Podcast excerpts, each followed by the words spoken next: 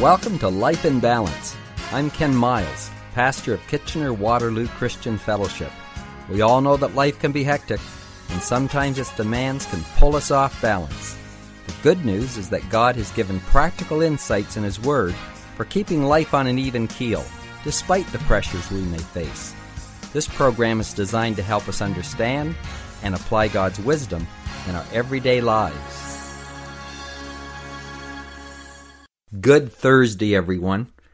Well, we have been talking about the Holy Spirit, the nature and work of God in regeneration. We have seen that God is the Father in creation, He's the Son in redemption, and He is the Holy Spirit in regeneration.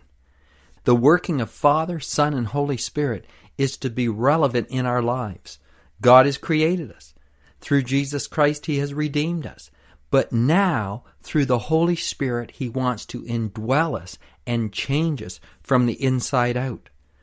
This is the essence of being a Christian. This is the power dynamic of being a Christian. It is not just believing in a creator God. Now, that is truth. We were created. God has created us, and He has a plan and purpose for our life. And it's true that we have sinned, and our sin has separated us from God, and we needed a Savior. And thankfully, God manifested himself in the flesh. He came down, took sin upon himself, died on the cross that our sins could be forgiven. Jesus said, I am the way, the truth, and the life. No man comes to the Father but through me. Jesus is the way of salvation. And many times, Christians in their thinking stop there. They believe in God, they believe that Jesus died on the cross, that he took the penalty for their sins, and now they're forgiven. But many Christians have never exercised faith to receive the Holy Spirit into their life that will empower them and cause them to change and be what God wants them to be. You see, God never intended for us just to believe information, that we just believe the facts that God created us, and that we just believe in our minds that Jesus died on the cross and that he died for a purpose to forgive us. And we give mental assent to that. And even deeper, that we would believe in our heart that that happened, that we trust the Lord for our salvation. All of that is necessary, but it doesn't end there. When Jesus was ascending into heaven, the angel spoke to the people watching him ascend and said, Go and wait in Jerusalem for the promise of the Father, and you will receive power after the Holy Spirit has come upon you. They went to Jerusalem. They waited in the upper room for 10 days, and the Holy Spirit was poured out on the day of Pentecost. They were all filled with the Spirit of God. They were filled with what Jesus said I will not leave you orphans, I will come to you again. Jesus came to them through the power of the Holy Spirit. And when the Holy Spirit is in us, the Father is in us, Jesus is in us. The work of the Holy Spirit is to bring the reality of God inward in our hearts, in our spirit, and transform us. We saw yesterday that Jesus said, If anyone thirst, let him come to me and drink. Whoever believes in me, as the scripture has said, out of his heart will flow rivers of living water. Now, this he said about the Spirit. This power inwardly that would be gushing out is the Holy Spirit, whom those who believed in him were to receive. For as yet the Spirit had not been given because Jesus was not yet glorified. This was an ongoing process that Jesus had to finish his work first before they would receive this power within them that Jesus describes as like a river in you that's coming forth that will change you and motivate you. This is the power of the Spirit. We cannot miss the power of the Holy Spirit. Folks, if we do not receive this infilling, then we're just left to be people who believe doctrines we believe that God created us. We believe that Jesus is the Son of God. We believe that He died on the cross and that He forgave us of our sins. And we can believe that and we can receive that. but we would still be falling short of the power dynamic that we are meant to receive. It's not just receiving information and believing it. The gospel is not just information to believe, but there is an impartation to receive. God wants to give us His Spirit. This is the end product. This is what it's all about. If we believe in the Lord and confess our sins, He forgives us, but then He fills us with the Holy Spirit. This is what it's all about. That is why in Acts chapter 8, when Philip goes down to Samaria and he preaches the gospel to them, he tells them about Jesus. It said they believed and they were baptized. But it said the Holy Spirit had fallen on none of them. And then it says that John and Peter came down and laid hands on them that they would receive the Holy Spirit. You see, the Holy Spirit is received by faith in the same way that we receive the forgiveness of sins. We believe it, we trust in it. And in the same way, we receive this endowment of power, the Holy Spirit, into our life by faith. We're not meant to just believe in Jesus and then in our own efforts try to live out his teachings. It would be impossible. I mean, the Christian life is not just hard, it's impossible.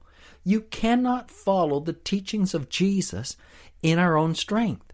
We need His life in us that transforms us and motivates us and causes us to walk in His path. If not, we're going to be frustrated. We're going to try to be like Christ and fail. You see, we can't be like Him. We need His Spirit in us that His life lives out through us. Now, this is not just semantics. This is not just words. This is reality. That's why they were to wait. They were to go and wait in Jerusalem for the power of the Holy Spirit to come upon them. And when they did, they were transformed. They were changed. They were dynamic people. There was something in them that had changed them and transformed them and empowered them. And they became mighty witnesses of Christ. This is the work of the Holy Spirit within us. This is the culmination of what God wants to do in our lives. Now, let's look at this from another angle, saying the same thing, but looking at it in a little different way. In Romans, it tells us that we are grafted in to an olive tree. And I believe this olive tree is representative of God and that we have been grafted in.